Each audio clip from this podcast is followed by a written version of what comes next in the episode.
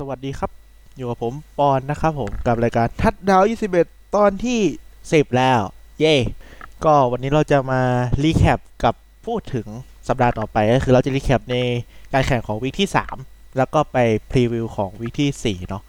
แต่ก็ถ้ามันยาวเกินไปอาจจะแยกนะครับว่าแบบอันนี้ก็จะเป็นพูดถึง week 3ก่อนเดี๋ยว week 4ค่อยแยกกันอะไรอย่างนี้ ก็สำหรับ week ที่ 3 นะครับ คู่ที่เปิดของ week 3หรือว่าคู่ เติร์ดเดย์ไนท์จะเป็นไททันไปเยือนกับจากกัวนะคู่นี้ผมดูดูไปไม่เยอะมาก แต่ก็คือเห็นรู้สึกจะดูไปถึงประมาณ 14ศูนย์มั้ง คือเกมนี้จากกัวนำไปก่อน 14ศูนย์ในครึ่งแรก แล้วก็ปิดสกอร์ที่ชนะไป 20 ต่อ 7 นะครับผม ก็เท่าที่ดูเนี่ย เท่าที่ผมจำได้คือMariota เนี่ย หรือว่า quarterback ของไททันโอ้ขออภัย ก็คือโดน sack ไปเก้าครั้งเก้าครั้งนี่แบบพรุนน่ะไม่รู้จะพูดยังไงอะพรุนคือ sack เนี่ยก็คือการที่ถือบอลแล้วโดนรวบลงไปถูกไหมแต่ไอ้ QB hit หรือว่าที่แบบปล่อยบอลไปแล้วแต่โดนชนช้าแล้วก็ลงไปนอนเนี่ยมันก็ยังมีอยู่ เยอะกว่านั้นด้วย อาจจะเยอะกว่าเก้าเลยฮะก็คือบวมเลยตัว lineman มีก็เหมือนไม่มีอะดูจาก stat แบบนี้ ส่วนจากกัวเนี่ยใช้ เอ่อ quarterback เป็น Gardner Minshew ที่เราพูดไปในตอนที่แล้วนะครับ เป็น quarterback สำรองของทีมมาแหละ ก็มาแทน Nick Foles นะครับ ก็เล่นได้โอเค พาทีมชนะไปได้นะครับ ก็ถือว่าโอเค แต่ว่าตัวคุมปีกตัวหลักของจากัวอย่าง Jalen Ramsey เนี่ย เขาน่าจะเล่นกับจากัวเป็นนัดสุดท้ายหรือเปล่า ไม่แน่ใจเหมือนกัน เพราะว่าอันนี้ก็เราอัดวันพุธที่ 20 จริงวันเรานี้เราอัดวันที่วันพุธที่ 25 นะครับ แต่วันนี้มันข้ามไป 26แล้วก็คือตอนนี้ยังเหมือนยังไม่มีข่าวอะไรเกี่ยวกับแรมซี่จะย้ายไปทีมไหนนะครับ ก็อาจจะไม่ย้ายก็ได้ แต่เขาบอกเขาไม่เล่นให้จากัวแล้วนะ แต่ก็ไม่รู้เหมือนกันว่า แกจะเอายังไงต่อไปนะครับ เราอาจจะไม่ได้รีวิวทุกคู่ขนาดนั้นนะครับ หรือไม่ก็รีวิวเยอะแต่ว่าไม่ละเอียดเท่าไหร่ ก็ต่อไปเป็น Bengal ไปเยือนกับบิลนะฮะ ก็ อ๋อบอกก่อนว่าคู่บนเนี่ย ก็จะเป็นชนะหนึ่งแพ้สองทั้งคู่นะครับ คู่ก่อนหน้านี้ ส่วนคู่ต่อไปเป็น Bengal ไปเจอกับ Bill Bengal นี่ก็ ไปเยือนบิลแล้วก็แพ้นะครับผม ตอนนี้บิลกำลังมาแรงมาก บิลเนี่ยชนะไป 21 ต่อ 17 นะครับผม โดยที่ตอนนี้บิลเนี่ยตอนแรกไม่มีใครคิดว่าเขาจะชนะ 3 เกมติดขนาดนั้นนะครับ ตอนนี้ก็มาแล้ว เพราะว่าบิลในปีก่อนเกมบุกอาจจะยังไม่ดีมากเท่าไหร่ ทีมรับอะดี ปีนี้ก็ทีมรับก็ดีเหมือนเดิมนะครับ เกมบุกก็เริ่มมีมีอะไรมากขึ้น อันนี้ผมไม่ได้ดูแต่ว่าดูผลแล้วก็จากฤดูกาลก่อนฤดูกาลนี้เนาะบิลก็3-0นะครับ เช่นเดียวกับเอาข้ามไปในกลุ่มเดียวกันก่อนเลยแล้วกัน เช่นเดียวกับตัวของ Patriot ที่ชนะมา2-0และเจอกับเจ็ตที่0-2นย์นะครับ ก็คือเจ็ตเนี่ยไปเยือน Patriot ที่ Gillette Stadium ก็แพ้ไป 14 ต่อ 30 นะฮะ ก็ตอนแรก Pat เนี่ยนำไปก่อน 30-0 เลย แล้วเจ็ตเนี่ยได้ได้อีกสอง touchdown จาก muff punt หรือว่าการที่ตัวตัวรับลูก punt ของ Pat เนี่ยรับบอลพลาด ลูก punt พลาดบอลตกลงมา ทีมพิเศษของเจ็ตเก็บทำ touchdown ได้ได้เจ็ดแต้มแล้วก็คือผ่านไปแล้ว 30 แต้มใช่ไหมเขาใช้ quarterback สำรอง Jarrett Stidham Stidham ก็ปา intercept โดนวิ่งย้อน touchdown อีก ก็เลยเจ็ตเลยได้คืนมา 2 touchdown นะครับเป็น 14 ต่อ 30 ซึ่ง แต่ทีมรับของ Pat ก็ยังไม่เสีย touchdown เลยนะครับ ใน season นี้แล้วก็รวมถึง Super Bowl ที่เจอกับแรมด้วย ก็ทีมเราก็ยังแข็งแกร่งอยู่ ส่วนเจ็ตเนี่ย quarterback ตัวจริงอย่าง Sam Darnold ก็คือป่วยเป็นโรค mono อะไรสักอย่างนะครับ ติดเชื้อทางน้ำลาย อาจจะไปจุ๊บใครมาแล้วติดเชื้อเนาะก็ใกล้น่าจะหายภายในสองสามอาทิตย์ข้างหน้านะครับ quarterback มือสองเป็นใครไม่รู้ลืมเจ็บใช้เบอร์สามนะครับ ชื่อ Luke Falk อะไรเนี่ยแหละ เป็น quarterback ที่ draft ในรอบ6 อันดับที่1 199 นะครับ เหมือน Brady เป๊ะเลย โดยแกก็มีไอดอลเป็น Tom Brady ก็โดนไอดอลตบไปนะครับสรุปก็ง่ายๆ คือกลุ่มเนี้ยกลุ่มของ Pat หรือว่า AFC East เนี่ย AFC ตะวันออก ก็คือจะมีทีมที่ชนะ 3-0 2 ทีมก็คือเป็นบิลกับ Patriot นะครับ แล้วก็ 0-3 เป็น Dolphin กับเจ็ตคือ Dol- ก็สัปดาห์ที่ 4 เนี่ย จะเป็น Pat ไปเยือนบิลนะครับผมก็ 3-3 เจอกัน ก็ถ้าเราไม่มองเรื่องแบบโห Pat อาจจะเก่งกว่าอะไรบาบาบาใครชนะก็จะมีผลมาก ๆ เลยนะ เพราะจะเป็นนำกลุ่มได้เลยนะ ซึ่ง Pat เนี่ยก็ตอนแรกในสัปดาห์ก่อนนะครับ เราพูดถึงอันโตนิโอบาวอะไรบาบาบา คือมีปีกนอกเยอะนะครับ แต่ Antonio Brown ของ Pat เนี่ยปล่อยไปแล้ว เนื่องจากมีปัญหาเรื่องแบบไปคุกคามผู้หญิงอะไรเงี้ย เจ้าของทีมเขาไม่ชอบก็ไล่ออกไป แล้วคราวนี้ปีกอีกคนหนึ่งอย่าง Julian Edelman เจ็บอีก ตอนแรกปีกดูแบบเต็มที่นะครับ หายไปสองแล้วก็ไม่รู้จะเป็นยังไงต่อเนาะแล้วก็ตัว fullback ของ Patriot ก็เจ็บนะครับ ก็คือพลังวิ่งก็จะลดลง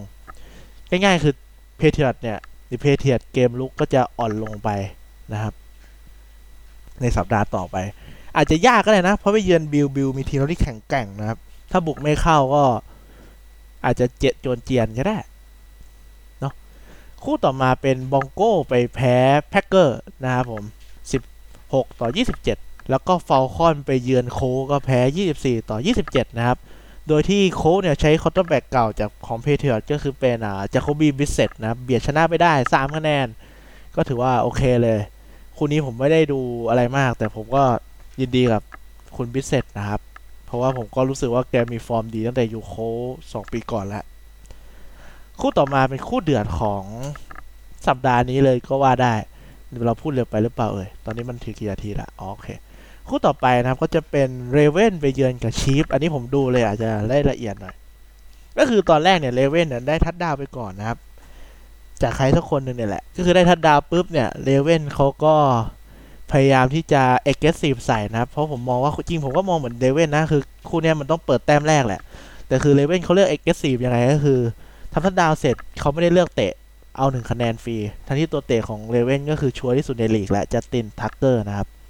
เขาเลือกที่จะทำสองคะแนน แล้วพอทำสองคะแนนเนี่ยมันไม่สำเร็จนะครับ ก็เลยนั่นแหละได้อยู่แค่นั้นอะก็ได้อยู่แค่หกแต้มนะครับ ใน quarter หนึ่ง Lamar Jackson ก็ไม่ได้ส่งลึกอะไรเลยนะครับ ทั้งเกมเนี่ย พอมา quarter ที่สองเนี่ย Kansas City เนี่ยจัดทีเดียวเลยยี่ สิบยี่สิบสามแต้มนะครับ แบบนำกระฉูดในหนึ่ง quarter โดยที่ quarter นั้นเนี่ย แทบไม่ทำเลยในทีมบุกของ Ravens คือได้แต่ปาสั้นๆอะ ผมจะได้แต่ปาสั้นมากแล้วแบบบางทีไม่ได้ใช้วิ่งเยอะเท่าไหร่ทั้งที่วิ่งอาจจะได้ผลก็ได้ ใช้ Mark Ingram วิ่ง ซึ่งเดี๋ยวเรามาสรุปผลตอนหลังแหละ ก็ Patrick Mahomes ก็ทำผลงานได้ดีนะครับ ปาไกลปา bomb นู่นนี่นั่นแบบ เจาะทีมรับ คือบอลติมอร์เนี่ย ตอนแรกคิดว่าทีมรับจะดีแต่ว่าไม่ได้ดีอะไรขนาดนั้นนะ เหมือนตัวเจ็บจะเยอะนะครับ ตัวแถวพวก secondary หรือตัวคุมปีก safety อย่างเงี้ย ตัวที่ป้องกันการส่งเขาจะเจ็บเยอะ ก็เลยแบบลำบากหน่อย แต่ก็ไล่มาได้เป็น 33 ต่อ 28 แล้วก็แพ้ไปนะครับ โดยที่เลเว่นก็พยายามเล่นเอกซีฟตลอดทั้งเกมไม่ว่าจะเป็นเล่น2คะแนนอย่างที่บอกเล่นเอ่อเปลี่ยน down สี่นะครับ หน้าบ้านตัวเองบ้างนอกบ้านบ้างก็ไม่ได้ผลเลยเลย คือถ้า Ravens เล่นเนี้ยบกว่านี้ผมว่าน่าจะมีสิทธิ์เบียดชนะ Chiefs ในบ้านได้นะครับ ก็ถือว่าน่าเสียดาย ก็ต้องยินดีกับ Kansas City Chiefs นะครับที่ชนะไปได้ แล้วก็คือวิ่งสถิติการวิ่งของ Ravens นี่คือเช Mark Ingram วิ่งไป 16 ครั้งนะครับ ได้ร้อยสามหลาสามทัดดาวก็ถือว่าวิ่งได้ผลดีมากๆเลย แต่ก็ผมว่ามันก็ไม่ผมว่าวิ่ง 16 ครั้งก็เพิ่มเป็น 20 ครั้งอาจจะไหวอยู่มั้ง แต่มันก็ต้องส่งแหละ เพราะว่าตอนที่เลเว่นเขาตาม6ต่อ23เนี่ยมันจะวิ่งอย่างเดียวมันก็ไม่ได้นะ มันก็ต้องส่งบ้าง แต่คือการลองพาหรือส่งไกลมันไม่มาเลยนะครับ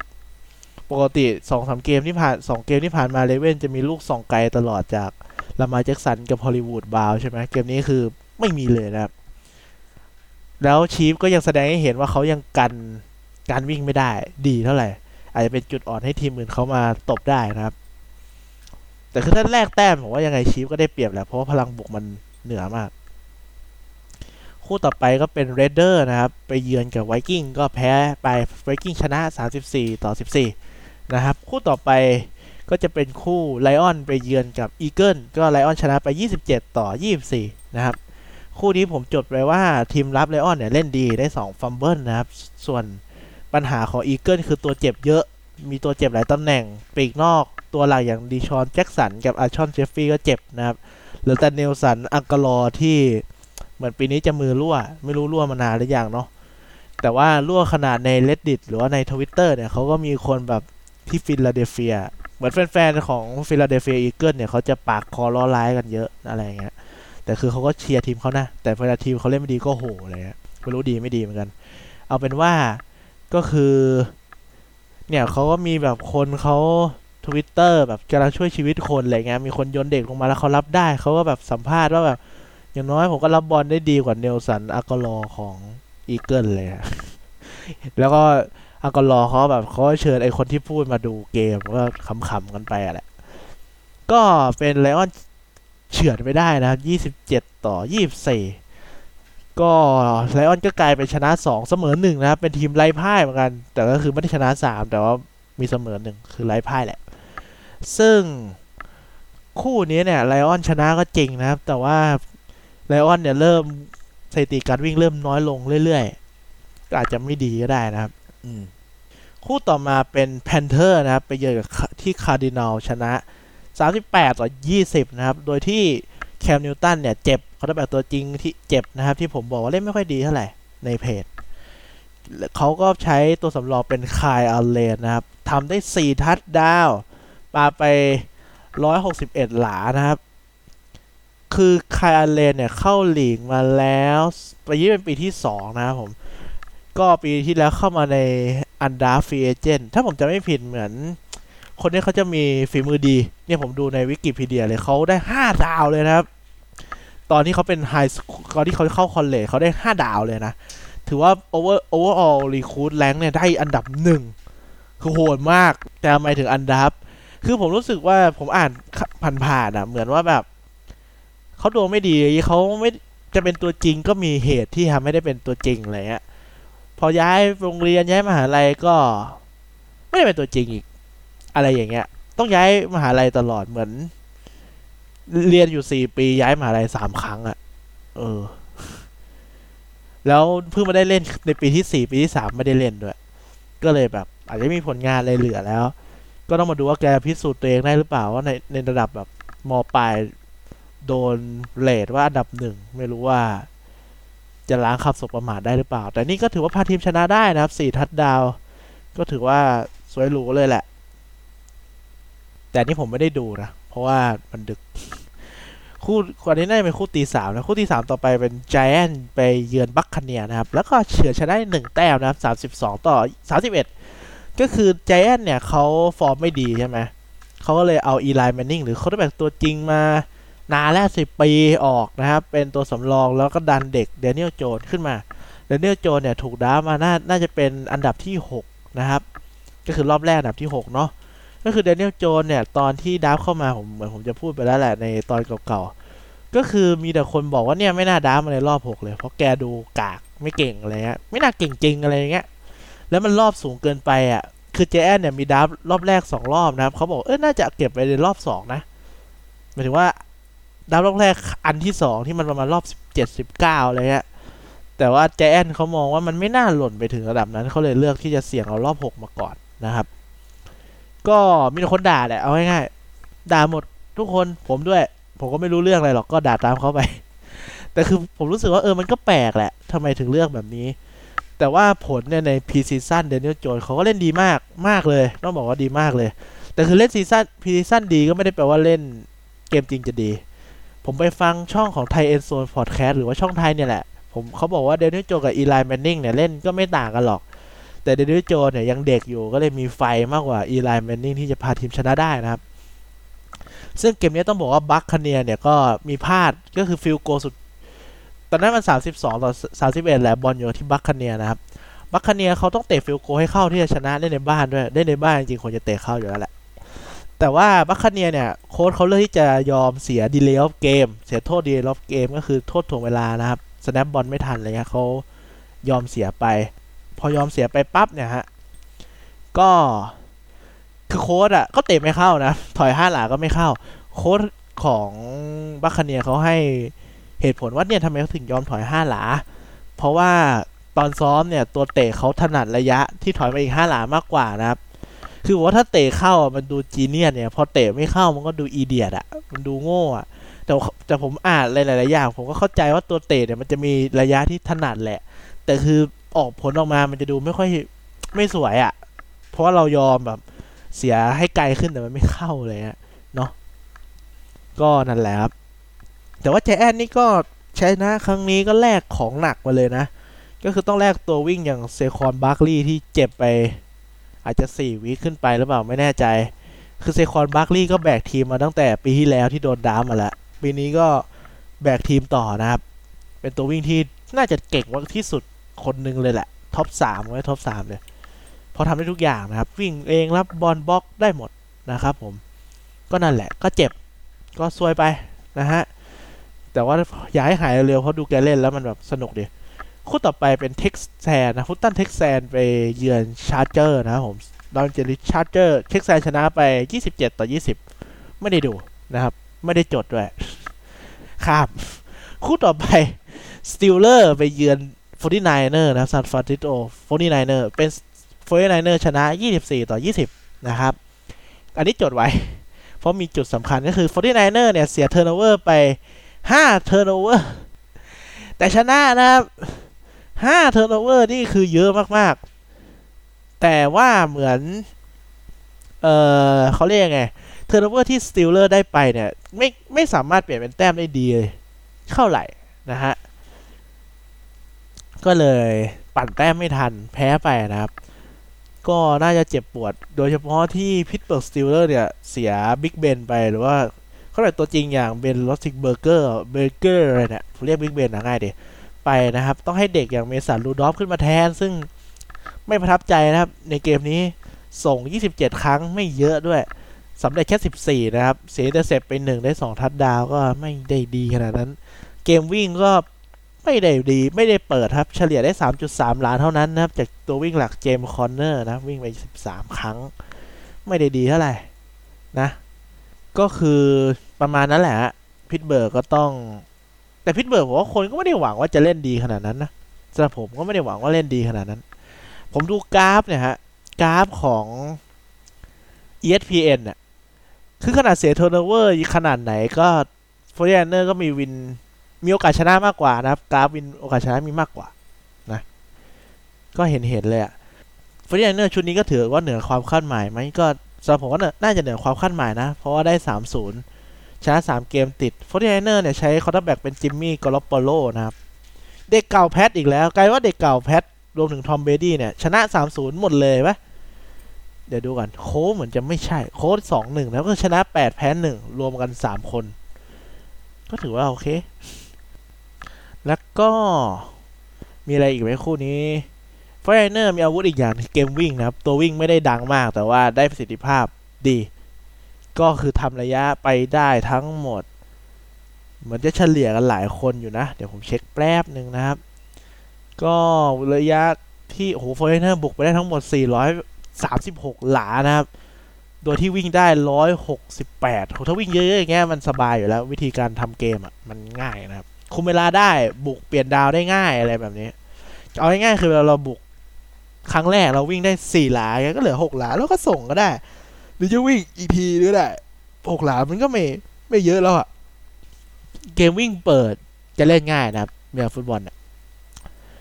เพราะถ้าวิ่งไม่ได้เลยเขาก็ไม่ต้องระวังวิ่งอยู่แล้วเขาก็ส่งแบบดูเลยไม่ต้องเลยส่งเป็นหลักเพราะมันวิ่งไม่ออกก็กันง่ายกว่านะครับ คู่ต่อมาเป็น Saints บุกไปเยือน Seahawks ที่บ้านนะครับ ก็ชนะ 33 ต่อ 27 นะครับ ถึงแม้จะขาด quarterback ตัวจริง Drew Brees ไปก็ใช้งาน Teddy Bridgewater ชนะได้นะครับเหมือน Bridgewater เนี่ยจะเป็นตัวสำรองใช่ไหมแล้วก็จะเล่นแบบ safe หน่อย แล้วก็ทีมรับของ Seahawks ก็ไม่ได้กดดัน Bridgewater ได้ดีขนาดนั้นนะก็เลยแบบเอาตัวรอดออกมาได้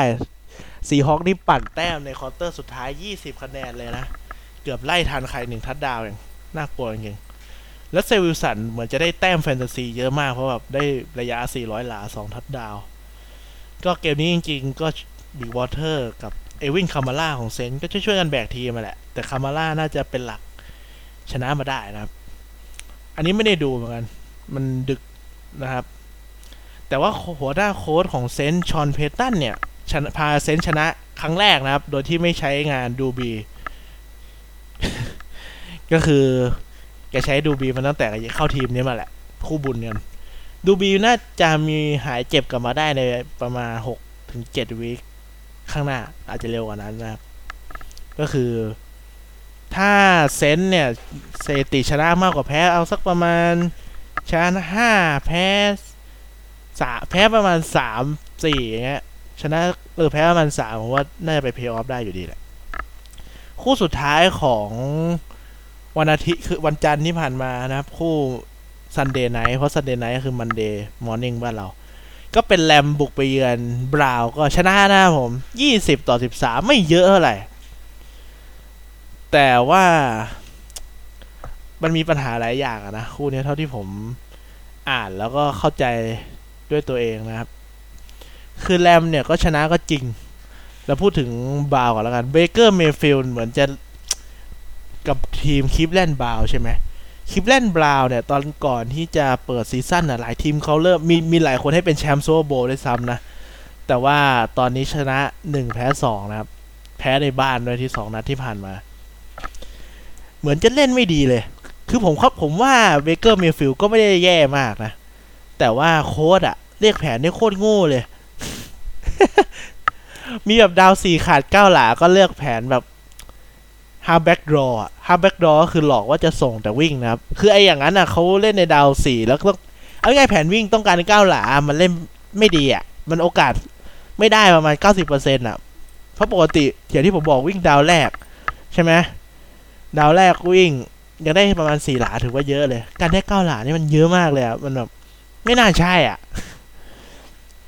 นี่เรียกแผนไม่ค่อยดีตอนผมไม่ได้ดูเกมนี้เต็มๆนะ แต่ผมดูบาวเกมเปิดก็รู้สึกว่าบาวมันเรียกแผนแบบ แปลกๆ คือตัวผู้เล่นมีประสิทธิภาพเยอะไม่ว่าจะเป็น Nick Chubb Jarvis Landry OBJ David Njoku อย่างเงี้ย ก็แบบเล่นดีอะ แต่ไม่สามารถเรียกอะไรออกมาได้ แต่เกมรับ Browns ก็ยังโอเคอยู่นะครับ แต่เกมบุกก็ไม่คลิกกันเลยต้องพูดอย่างนี้ดีกว่าแล้วเหมือน Mayfield จะมีปัญหาเรื่องการอ่านแผนเกมรับอยู่นะครับ แล้วก็มีเอ่อ pocket presence หรือว่าการที่หลบนู่นนี่นั่นใน pocket ในวงล้อมที่ไลแมนสร้างไว้ให้เป็นเหมือนเอ่อไข่ที่อยู่เป็นวงกลมอะเนาะหลบไม่ค่อยได้เหมือนแกจะชอบวิ่งออกมา แล้วก็โดนจับข้างนอกนะครับ อืม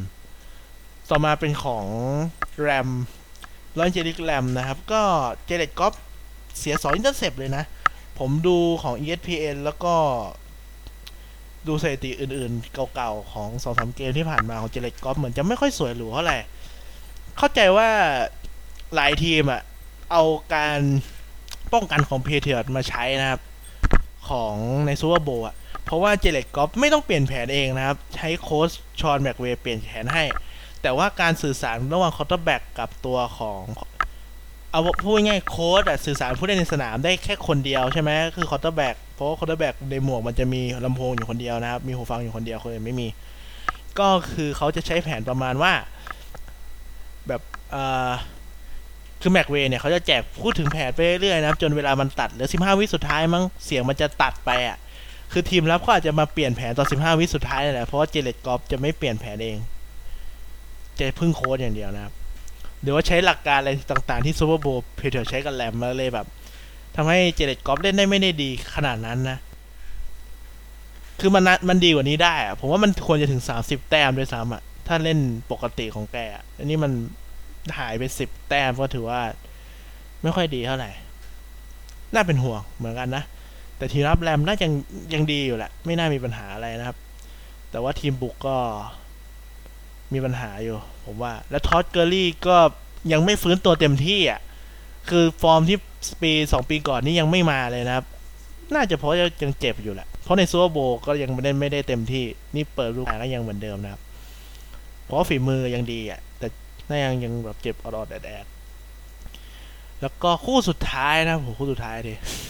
คู่สุดท้ายของสัปดาห์ที่ 3 เป็น Chicago Bears บุกไปเยือน Redskins อันนี้ผมดูอยู่นิดหน่อย ก็คือ Case Keenum เปิดมาก็แจก intercept แจก turnover กันเลยแป๊บเดียวแจก turnover เสีย turnover กันอย่างไวแป๊บเดียวก็โดนแซงไป 28 ต่อ 3 นะครับ ภายในครึ่งแรก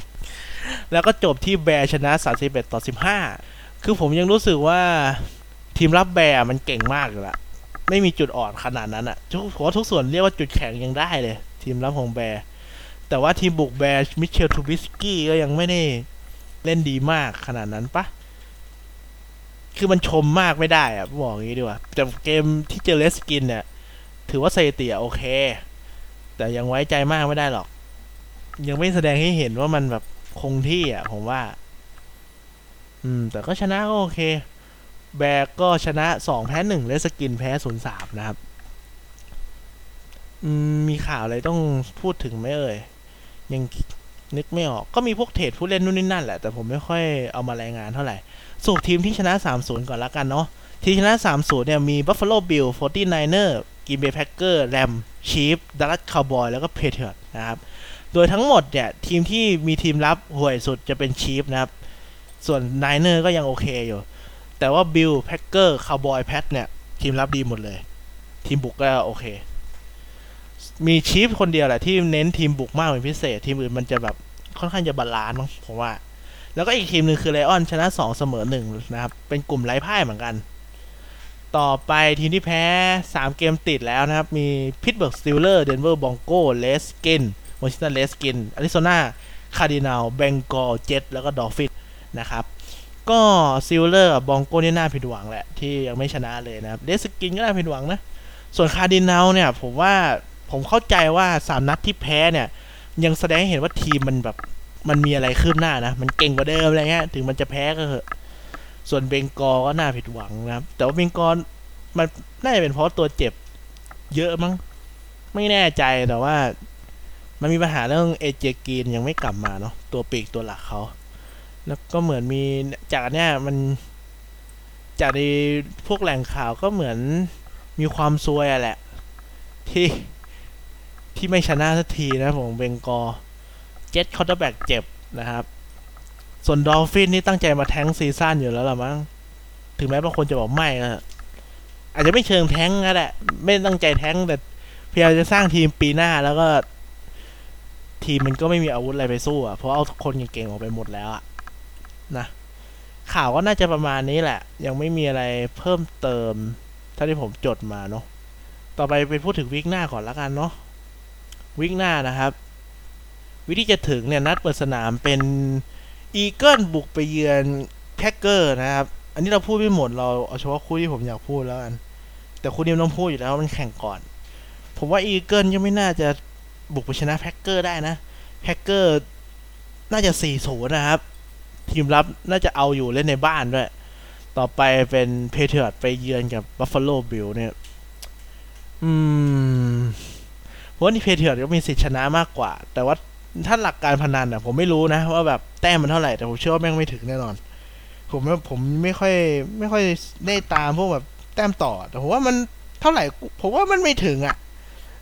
แบบแพทไม่น่าทำถึงแน่ๆเพราะว่าน่าจะเป็นเกมที่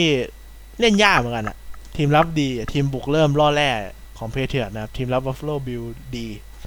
อาจจะชิวๆอะ แล้วก็มีเคนซัสซิตี้ชีฟไปเยือนไลออนก็ชีฟน่าจะชนะ ไม่น่ามีอะไร จดมาทำไมวะเนี่ยแล้วก็มีดัลลัสคาวบอยบุกไปเยือนนิวออร์ลีนเซนก็คู่นี้เหรอคาวบอยคู่นี้จริง ๆ ก็น่าดู เพราะว่า เซนจะเอาอยู่หรือเปล่า แต่เซนทีมรับตอนนี้กำลังกากเลยนะ อาจจะไม่อยู่ก็ได้เพราะว่าคาวบอยทีมบุกก็กำลังมา อาจจะ 4-0 นะครับ ตอนนี้อะสรุปอีกที ทีมที่น่าจะ 4-0 เนี่ย น่าจะมีแพ็กเกอร์นะครับ มี Patriots แล้วก็ชีฟอีกทีมหนึ่งเป็นอ่ามีแรมด้วยแรมไปเจอบัคคาเนียน่าจะไหวนะครับ แล้วก็เป็นอ่าคาวบอยนะครับ ส่วนนัดปิดของสัปดาห์หน้าเป็น 0-3 เจอกัน ระหว่างเบงกอเจอกับพิตเบิร์กนะครับ คู่นี้นี่ก็คือคู่นี้เนี่ย เข้าใจว่าความเป็นอริมันแรงมากนะครับเบงกอกับพิตเบิร์กเนี่ย มันต้องใส่กันเต็มที่แหละ ก็น่าจะมัน ถึงทีมอาจจะแบบผลงานไม่ดี แต่ผมว่าศักดิ์ศรีมันน่าจะมาเต็มก็น่าจะน่าดูอยู่นะครับอ๋อมีอีกคู่หนึ่งสำคัญเป็นเอ่อหาก่อนนะครับแป๊บแป๊บแป๊บแป๊บแป๊บอ๋อเป็นมินนิโซตาไวกิ้งไปเยือนกับชิคาโกแบร์นะครับ เพราะว่าตอนนี้เนี่ย กลุ่มนี้กำลังแบบเป็นกลุ่มที่โหดมากเลยอะ คือแพ็กเกอร์เนี่ยกลุ่มนี้มีแพ็กเกอร์มีไลออนมีไวกิ้งแล้วก็มีแบร์ใช่ไหมตอนนี้แพ็กเกอร์เนี่ยสามศูนย์นะครับ ส่วนไลออนชนะสองเสมอหนึ่งส่วนที่เหลือแบร์กับไวกิ้งชนะสองแพ้หนึ่งนะครับ คือคู่นี้เนี่ยน่าจะต้องเบียดจะเต็มที่เลย โดยเฉพาะไอ้คู่ไอ้นี่แหละไวกิ้งกับแบร์เพราะว่ามันเป็นกลุ่มเดียวกันแพ้ชนะกลุ่มเดียวกันมันสำคัญกว่านอกกลุ่ม ซึ่งถ้าใครชนะเนี่ยมันจะแบบใครแพ้เดี๋ยวใครแพ้เนี่ยโคตรซวยเลย ราะคู่นี้น่าจะเบียดมาก มีสิทธิ์เป็นเบียดแชมป์กลุ่มไวการได้ตลอดเวลานะครับ ดูชนะตอนนี้ก็ยังแบบเป็นวินนิ่งเรคคอร์ดกันหมดอะกลุ่มนี้น่าจะเถื่อนสุดในปีนี้ มันก็เถื่อนสุดทุกปีอะผมว่ากลุ่มแพ็กเกอร์ก็เถื่อนสุดแทบทุกปีนะ แต่ปีก่อนฟอร์มมันตกกันเยอะ อีกกลุ่มหนึ่งที่โหดก็น่าจะ อืม น่าจะกลุ่มของแป๊บหนึ่งกลุ่มกลุ่มกลุ่ม กลุ่มของฟ a ลคอนก็เดือดเถื่อนมั้งแต่ปีนี้ไม่รู้เป็นไง